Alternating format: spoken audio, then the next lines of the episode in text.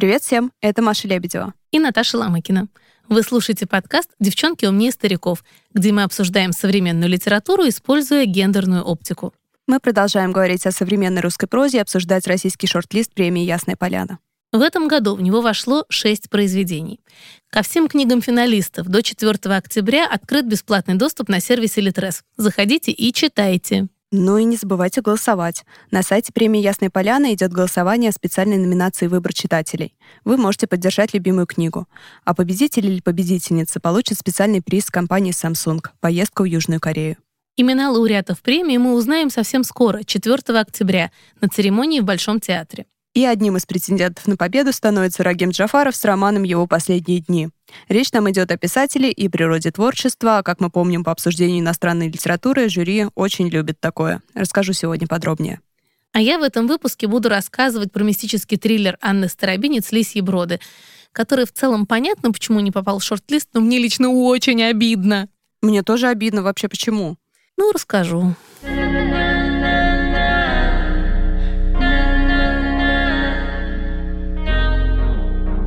Роман Рагима Джафарова «Его последние дни» вышел в издательстве «Альпина проза» в две тысячи двадцать втором году.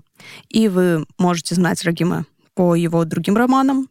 Это «Сата», который вошел в финал премии «Нос» и победил там в читательском голосовании. Ну, приз читательских симпатий. «Сата» — интересный роман.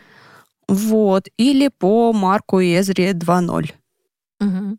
Роман, о котором сегодня пойдет речь, «Его последние дни», успел уже побывать в лонге премии «Большая книга» и в лонге же лицея. Это роман о писателе, как очень любят члены нашего жюри Яснополянского, который, что уже нетипично для писателей из шорт-листов премии «Ясная поляна», попадает в психиатрическую больницу. Причем попадает он туда по собственной воле, умоляя его туда взять и разыгрывая своеобразный спектакль с суицидальными мыслями, которые его преследуют. Попасть ему туда нужно, чтобы написать свой новый роман, в котором герой как раз проживает вот эту вот ситуацию. Но в конце все, что нам обещает аннотация, перевернется с ног на голову, и читатели получат совершенно другую историю. Ну, в общем-то, это плюс. Это плюс, и это очень удивило яснополянское жюри. Я так поняла, что члены яснополянского жюри очень удивились роману Рагима Джафарова, потому что, в принципе, не часто встречаются с Янкой Далтом и не знают, что вот этот вот... психологические кейс-стади — это очень распространенная штука именно для Янка Далта. Ну, слушай, Рагиму Джафарову тридцать лет. Он недалеко ушел от читателей Янка Далта и, наверное, писателей Янка Далта тоже. Ну да. В общем-то, в подобной литературе мой любимый Патрик Несс достаточно часто обращается к подобным сюжетам. Анализируется какая-то психологическая ситуация, очень часто прибегая к фантастике, но у Рагима этого нет. И затем дается подробное объяснение, что же на самом деле произошло в объективной реальности, а не внутри головы персонажа. И вот этот вот разрыв между тем, как это видел главный герой, и тем, как это могло происходить с точки зрения других людей, создает такой вау-эффект каждый раз. Вот по этому лекалу и скроены его последние дни, разбавлены очень большим количеством диалогов. Которые Джафаров умеет писать.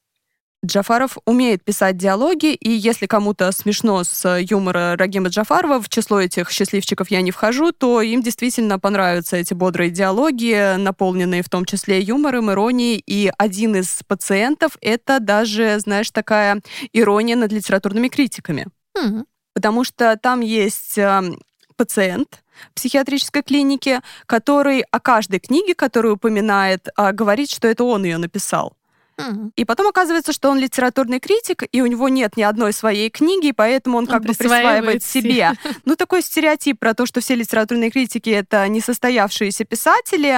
Бесит меня этот стереотип. Мне кажется, Рагима обидел какой-нибудь критик с неудавшейся книгой, и он решил таким образом отыграться. И, кстати, интересно насчет вот этой писательской рекурсии. Сразу хочу сказать, писатель, попадающий в психиатрическую клинику, пишет о писателе, попадающем в психиатрическую клинику, который пишет о герое. И при этом вот этот вот первый писатель из этого рекурсивного ряда, он является автором романа «Сата». Слушай, ну, на самом деле все сходится, потому что отец Рагима Джафарова психиатр с большим стажем, поэтому Рагим в какой-то степени э, в этой парадигме рос. Ну, то есть он знает эти истории пациентов и вообще как-то так немножечко изнутри это наблюдал. И я так понимаю, не немножечко, но тут я не буду заходить на территорию самого Рагима Джафарова и говорить, где тут правда, где тут вымысел. Отсылаю к нашему с ним интервью об этом романе, когда книга только-только готовилась к выходу. Он ее представлял у меня в студии в дневнике читателя. Ну, в общем, он изучал вопрос серьезно. Вот что я хочу сказать.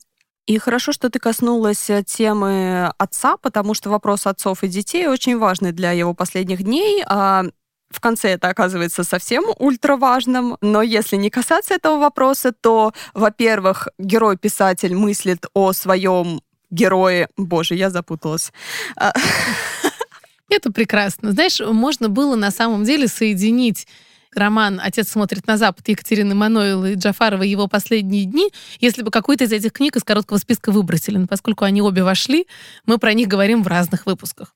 Так вот, короче, герой Джафарова думает о своем герое, о котором он пишет как писатель, как о своем сыне.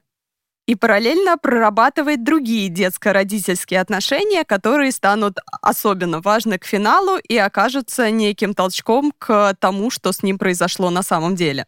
Именно это, скажу по секрету, и заворожило членов жюри, потому что в диалогах на писательских встречах в «Ясной поляне» уже перед обсуждением финальным короткого списка члены жюри много говорили как раз о том, что юный автор тридцати лет сумел настолько погрузиться в эти детско-родительские отношения, сумел так здорово показать сложность отношений отца и сына. Вот им показалось это очень убедительным. Я, на самом деле, не очень понимаю критерии юности членов жюри, которые называли тетками героини Акультрегера, которым где-то до тридцати, и при этом называют юным Рагима Джафарова, которому тридцать. Видимо, здесь играет роль гендер. Как обычно. Ну, в общем, юный относительно членов жюри Рагим Джафаров создал роман об отношениях отцов и детей, и в том числе о токсичной маскулинности, потому что отец... Господи! Отец, бы побрал сын, этого... отец, черт бы их побрал. Маш, в общем, эту скажи рекурсию. Правду. Тебе просто не понравился роман, так? Мне совершенно не понравился роман. Это абсолютно нормальный роман, он читабельный, он много кому понравится, но Рагим Джафаров настолько не мой писатель, и это настолько моя тема, потому что любые ментальные расстройства — это то, о чем я люблю говорить в искусстве. Во-первых, как самую безопасную тему, потому что, когда ты говоришь об инаковости, безопаснее всего говорить это на основе ментальных расстройств. Поэтому ты читала роман Даши Благовой «Южный ветер». Да, и поэтому у меня были большие ожидания от романа Рагима Джафарова, которые совершенно не оправдались, потому что мне не нравится тон, с которым он подходит к описанию всей вот этой вот психиатрической клиники. Хотя я понимаю, что это точка зрения писателя, для которого это материал. Но ты ему веришь? Нет. А Джафаров сам ходил в психиатрическую клинику. Да и сам пусть там... хоть двадцать раз он туда ходил, я-то ему не верю, а я читательница. Понятно. А вот Владислав Отрошенко верил, и когда мы с тобой были на объявлении короткого списка, ну, я думаю, ты слышала, я эту историю слышала дважды, Влад Отрошенко рассказывал, как у него у самого в студенчестве был однокурсник, который решил избежать академического наказания, то есть отчисления, да, и прикинуться, в общем, ненормальным, чтобы попасть в Кащенко и таким образом получить справку и не вылететь из университета. И, в общем, ему удалось в Кащенко попасть, а потом было очень сложно его оттуда вытащить, потому что человек, который добровольно приходит обмануть психиатров, он явно не совсем нормальный. Влад об этом очень так живо рассказывал и детально. И я понимаю, что для него это стало одним из аргументов. Он поверил Джафарову, потому что в его жизни так похожий герой и похожий эпизод был. Вот что. История Владислава Отрошенко вообще напоминала все эти анекдоты про психовую психушку, от которых давно бы пора отойти, потому что в наших разговорах о ментальных особенностях и психических расстройствах мы все-таки продвинулись дальше СССР, где психиатрия была карательной, и попасть в психиатрическую клинику было равно наказанию за инаковость. Как случилось, собственно, с его однокурсником. А сейчас мы все-таки рассчитываем получить какую-то помощь, если мы обращаемся к психиатру. Я рассчитываю, взяв в руки книгу о психиатрической клинике, получить не что-то похожее на пересказ анекдотов про психушку по тону своему, Для меня было недостаточно эмпатии в авторском тоне. Это не обязательно, это абсолютно не критерий, по которому выбираются книги, и я сейчас говорю от своего лица, как от лица читательницы, и книга на максимально интересную для меня тему, которая для меня не была интересной, и я ждала, когда она уже закончится, когда этот герой или умрет, или еще там что-нибудь. То есть моя читательская эмпатия отключилась на нем абсолютно. Я ждала, ну когда уж там с тобой что-то случится, как ты мне надоел, как мне надоел твой отец, который воспитывал себя суперсолдата, как мне твоя ПТСР надоела. Ну, сколько можно? Слушай, ну а тебе не кажется, что в две тысячи двадцать третьем это актуально, нет? Это актуально.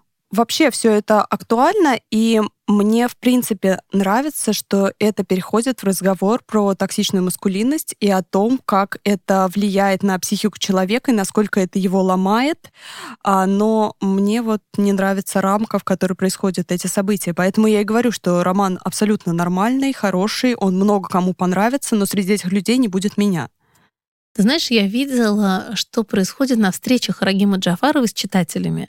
Я наблюдала за этим в Архангельске на фестивале «Белый июнь», я наблюдала на других фестивалях, и встреча Рагима Джафарова с читателями — это обычно один Рагим и много-много-много читательниц средних лет, которые приходят и просто как загипнотизированные ловят каждое его слово. Он Стас Михайлов в мире литературы?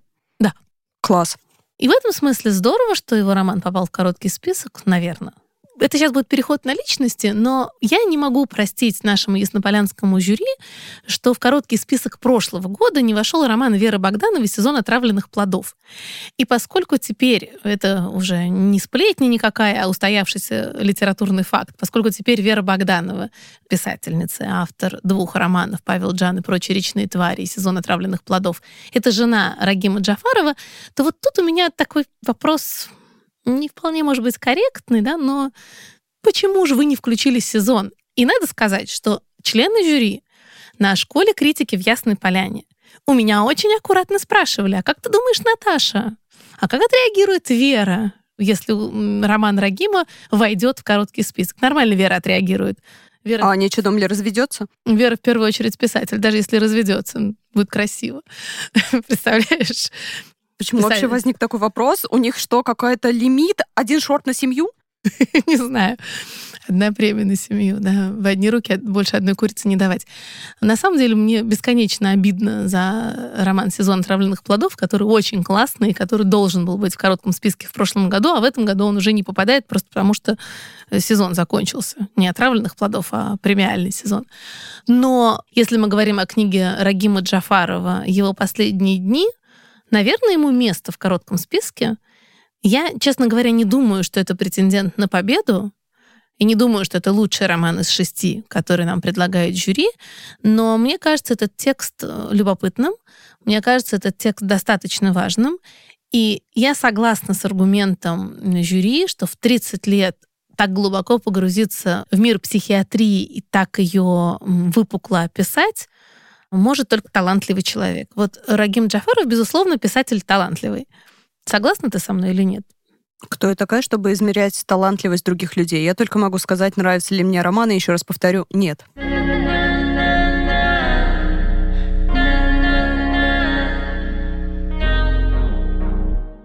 Ну ладно, тогда давай поговорим о романе, который очень понравился мне, а в короткий список не вошел. Это моя отдельная боль. Мы говорим о романе Анны Старобинец «Лисьи броды». Это дивный приключенческий роман, и если пользоваться дихотомией внутри самого романа встроенной логикой вещей, логикой хаоса, то, как пишет Анна Старобинец, с точки зрения языка, это мое отдельное филологическое читательское удовольствие. Это даже не guilty, это просто pleasure. Вот это наслаждение. Я люблю, как Аня пишет. Я у нее все люблю читать, начиная от постов в социальных сетях, заканчивая книгами для детей, подростков, всех на свете. И Алексей Варламов, который сегодня почему-то обозвал ее писательницей, да, для подростков. Блин, она русский Стивен Кинг. Ну, то есть, расскажу сейчас историю довольно забавную. Мы ехали однажды, когда еще все границы были открыты, и Россия была главным гостем на книжной ярмарке в Вене. Мы были страной почетным гостем, у нас был огромный стенд, и мы летели в Вену в разгар пандемии вместе с Аней Старобинец в составе одной писательской делегации. И у Анны возникли проблемы на границе, Да, пограничники ее очень долго мурыжили, хотя у нас у всех были одинаковые пакеты документов с приглашением там, от посольства и так далее, и так далее, и всякими формами медицинскими. В общем, мы могли ехать. И они ее мурыжили, мурыжили и спрашивали, кто вы. Она говорила, что она писательница, что она едет на встречу с читателями. Это все было как-то неубедительно.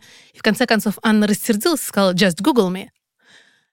И вот когда пограничники ее погуглили, первое, что вывалилось, что Анна Старобинец — это русский Стивен Кинг, после чего пограничники взяли под козырек и сказали «проходите», потому что русский Стивен Кинг — это звучит убедительно. Вот. Так вот, Анна Старобинец не какой там подростковый писатель, а настоящий взрослый и детский. И это очень, на самом деле, редко бывает. Она просто настоящий писатель, который одинаково здорово пишет для взрослых и для детей. И я не устаю рекомендовать «Зверский детектив». У меня просто дома два фаната, да что там два-четыре, потому что э, мой муж, э, например, запрещал нам читать перед сном «Зверский детектив» Анны Старобинец, пока он не пришел с работы. Это книжка, которую мы читали всей семьей. Потому что, понимаете, мутные мухи-то просто так не заказывают. Да, это надо читать вместе. Так вот, вернемся к «Лисьим бродам», где есть логика вещей, логика хаоса, еще его называют судьбой. По логике вещей, этот роман королевы русского хоррора Анна Старобинец, конечно, должна была написать в прошлой жизни вместе со своим мужем, покойным писателем Александром Гарросом. И вот по той самой логике хаоса, которую еще называют судьбой, Аня писала эту книгу одна. И «Лисьи броды» — это большой, приключенческий, по-настоящему захватывающий роман, где все ровно то, чем оно кажется. Любовь — это любовь, предательство — это предательство, зависть, одержимость, ревность — это они же, и это роман, от которого невозможно оторваться. Аня Старобинец создала полифоничный роман, где действуют и агенты, и беглые зэки, и белогвардейцы, и китайские контрабандисты, и старообрядцы, и даже собаки-телохранители, и лисы-оборотни. И ты его читаешь запойно, вот знаешь, как в детстве. И сердце замирает от восторга, потому что такие литературные американские горки, ты поднимаешься и потом ух, вниз, и просто невозможно оторваться. Главный герой, его зовут Макс Кронин, он в прошлом детдомовец, циркач, который воспитан полковником эн ка гэ бэ Арестовым.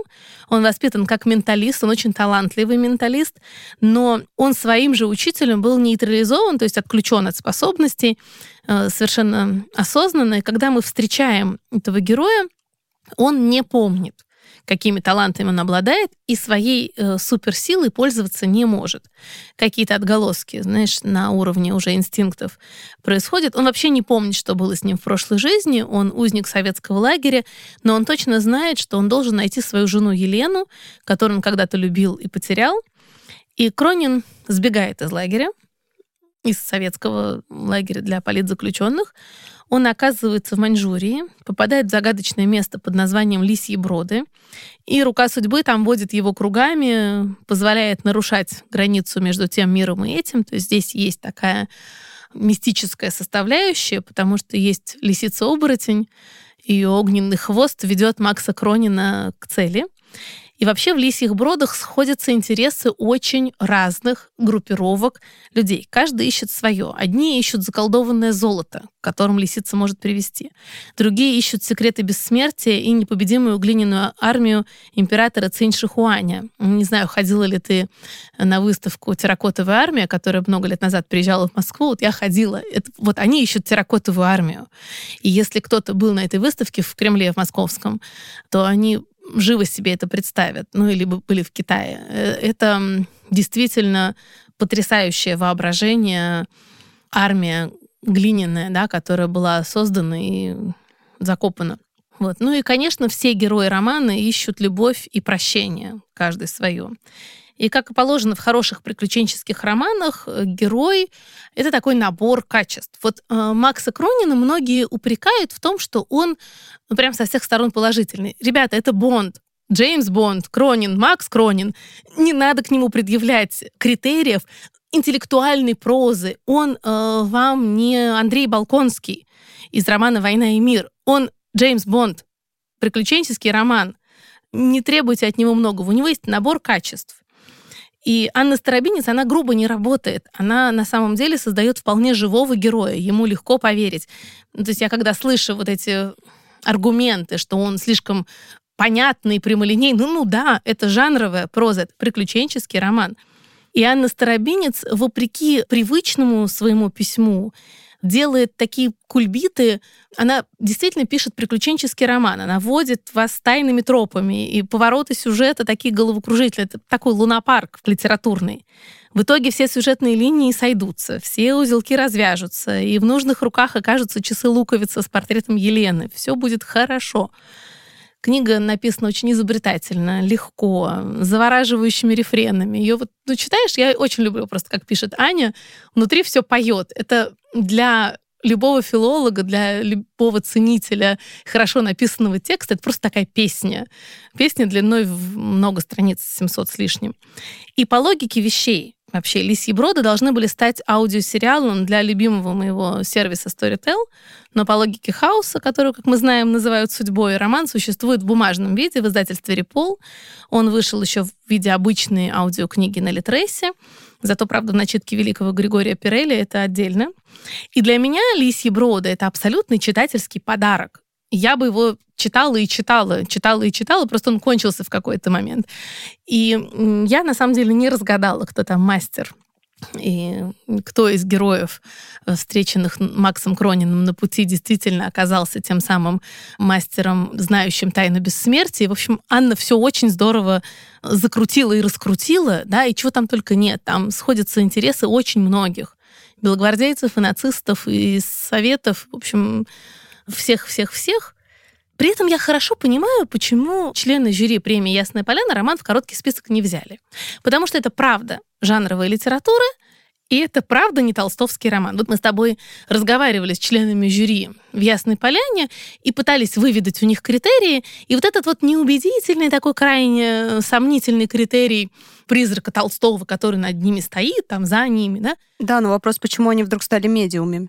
Слушай, ну, на самом деле, вот я правда понимаю, да, это не толстовский роман. Вот как угодно это можно интерпретировать.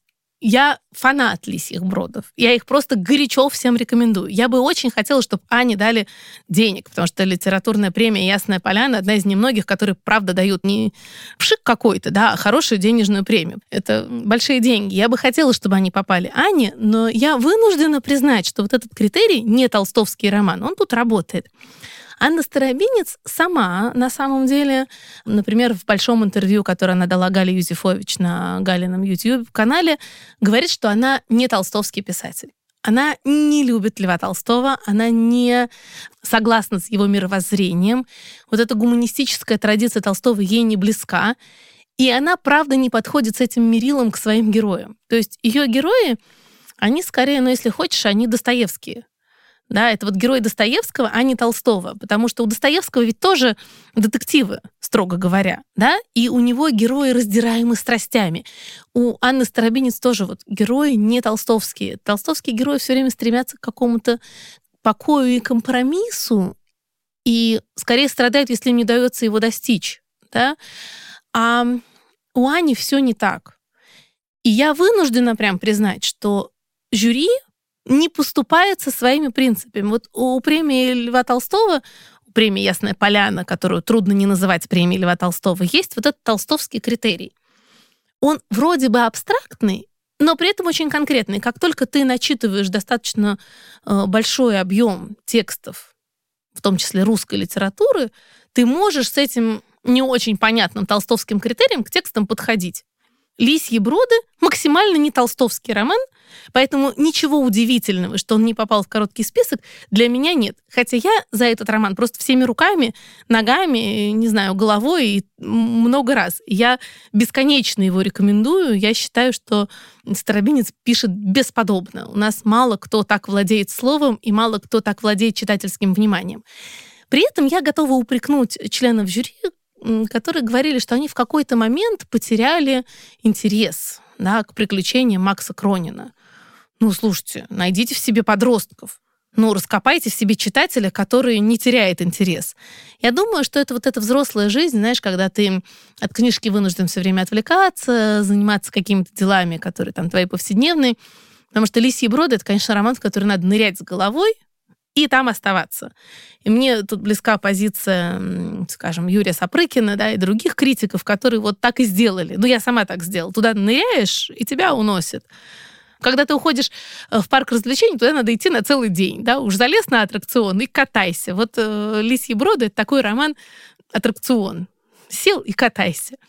Ты знаешь, я прочитала на данный момент только восемь глав «Лисьих бродов», и там, на удивление, в завязке-то все то, что я терпеть не могу. Там есть военные, там есть грязь, там есть сбежавшие заключенные, харкающие кровью, там есть сюжет. Я не люблю книги с сюжетом как читательница. И «Лисьи броды» захватили даже меня, хотя при всех исходных данных они не должны были мне понравиться. И, по-моему, это настолько потрясающая книга, что я ее тоже всем рекомендую. И мне кажется, что когда Анна Старобинец не получит денег «Ясной поляны», она получит гораздо большую любовь читателей, чем потенциальные победители даже. Ну, в этом я уверена. Я тут с тобой совершенно согласна. Ты знаешь, в длинном списке есть еще один роман, который на самом деле созвучен «Лисьим бродом» Анны Старобинец, только это роман на историческом материале. Это Алексей Колмогоров «Отма. Спасение Романовых». И это такая альтернативная история, что произошло бы, если бы царевин, ну, княжон Романовых спасли. Да, «Отмы» — это аббревиатура Ольга, Татьяна, Мария, Анастасия, да, то есть имена княжон Романовых. И на самом деле в его версии книги всех спасают. Да, слушай, то есть звучит их... очень интересно, и как моя главная детская историческая фантазия. Я всегда хотела, чтобы всех спасли. Вот Колмогоров, как сценарист, режиссер и человек, который прожил долгую жизнь, он тоже всегда хотел, чтобы их спасли.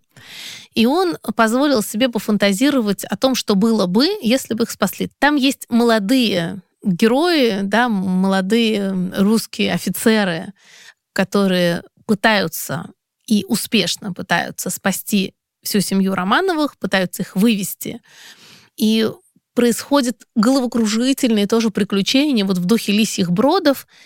И на самом деле, тут, наверное, это спойлер, но, может быть, не очень, поскольку Колмогоров все-таки, как и все мы, знает, чем все на самом деле закончилось, да, он этот виток истории приводит, на самом деле, в исходную точку. То есть, в конце концов, все равно все погибнут. Но он делает попытку их спасти, он продлевает им жизнь. И Николаю, и Александре Федоровне, и э, всем четырем девочкам, и даже наследнику. Но э, так или иначе, все равно судьба приведет их к тому, что история пойдет своим путем. И вот это «Лисьи броды» на историческом материале. И опять же понятно, почему роман не вошел в короткий список. Потому что это жанровая проза, потому что это такой приключенческий, хорошо выстроенный, даже хорошо написанный текст, который интересно читать, но который не отвечает вот этому главному критерию премии, да, что это важное произведение двадцать первого века, написанное на русском языке и отвечающее ценностям, заложенным э, Львом Толстым. Интересно, что члены жюри включают эти тексты в длинный список. И я повторю, что для меня и длинный список «Ясной поляны», и длинный список их ну, таких прямых конкурентов, назовем так, большую премию «Большая книга», это все равно навигация по современной литературе, это важный обзор того интересного, что вышло в этом сезоне литературном. Но это книги, которые, на мой взгляд, закономерно не прошли в короткий список. Но тут интересно, кстати, еще, что «Отма» появилась только сейчас как роман, потому что я до сих пор помню билборды по всей России к юбилею Дома Романовых с надписью «Прости нас, государь» и, собственно, Николаем. И мне кажется, это такая непрожитая народная травма, которую мы даже не то чтобы не отрефлексировали, мы ее даже не осознаем, потому что для меня это «Прости, государь» был, конечно, внезапностью. Ты понимаешь, это следствие прямое, вот этот роман конкретно, потому что тогда Колмогоров писал сценарий. Собственно, к юбилею Дома Романовых должен был выйти фильм. И он э, проработал большое количество исторического материала и предложил вот эту альтернативную историю. Она не вышла в виде фильма, но его так захватила вообще вся эта история. И для него очень важно сохранить вот эти исторические границы. То есть он многое вводит того, что реально существовало, да, но делает дальше историческое допущение. Это, конечно, строго художественная литература, потому что там много диалогов. Это совсем не текст какого-нибудь Леонида Юзефовича «Зимняя дорога», да, где ни слова вымысла, где все на фактах. Тут никаких м- фактов нет, да, это все вымысел, при этом это вымысел внутри исторических границ. То есть там действуют реальные исторические персонажи, которые могли бы встретиться. Барон Юнгер, Далай-лама, в общем, кого только не встречает семья Романовых. И даже там есть интересный эпизод, когда великие княжны и Николай участвуют в спектакле, который ставят большевики. В общем, Николаю второму предлагают играть Ленина. Это очень смешно. То есть по-разному пробует Алексей Колмогоров продлить жизнь Романовых, но в итоге все равно приходит к нужному финалу, то есть к исторически нужному финалу, да, все равно история не может повернуться и пойти по другим рельсам, она идет по той логике, которая уже существует в нашей исторической памяти. В этом смысле он честен со своими читателями, да, он не предлагает нам никакого выхода, но делает попытку, делает попытку продлить им жизнь. Мне очень понятно, почему ни «Лисьи броды», ни «Отома», как «Лисьи броды» на историческом материале, не выбраны членами жюри в качестве финалистов премии. Ну, а мне очень понятно, чем понравился роман Рагима Джафарова «Его последние дни». Он вполне себе толстовский, на важную актуальную тему, и он, в конце концов, о писателе. Не средних лет, но вот вам, пожалуйста, одно единственное. Ну, возраст героя — это тоже грандиозный спойлер, Наташ, на самом деле. Потому что сперва мы думаем, что он одних лет, а потом он других. А потом он других лет, да. Венка Андановский тихо плачет в сторонке.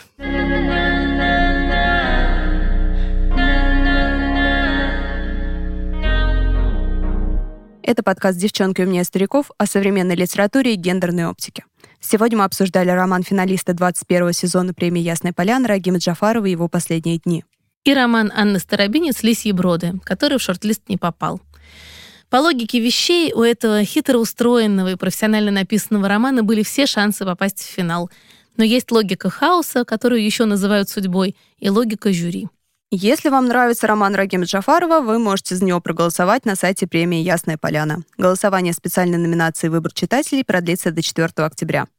Все это время ко всем произведениям финалистов номинации «Современная русская проза» открыт бесплатный доступ на сервисе Литрес. Промокод есть в описании нашего подкаста. Читайте с удовольствием.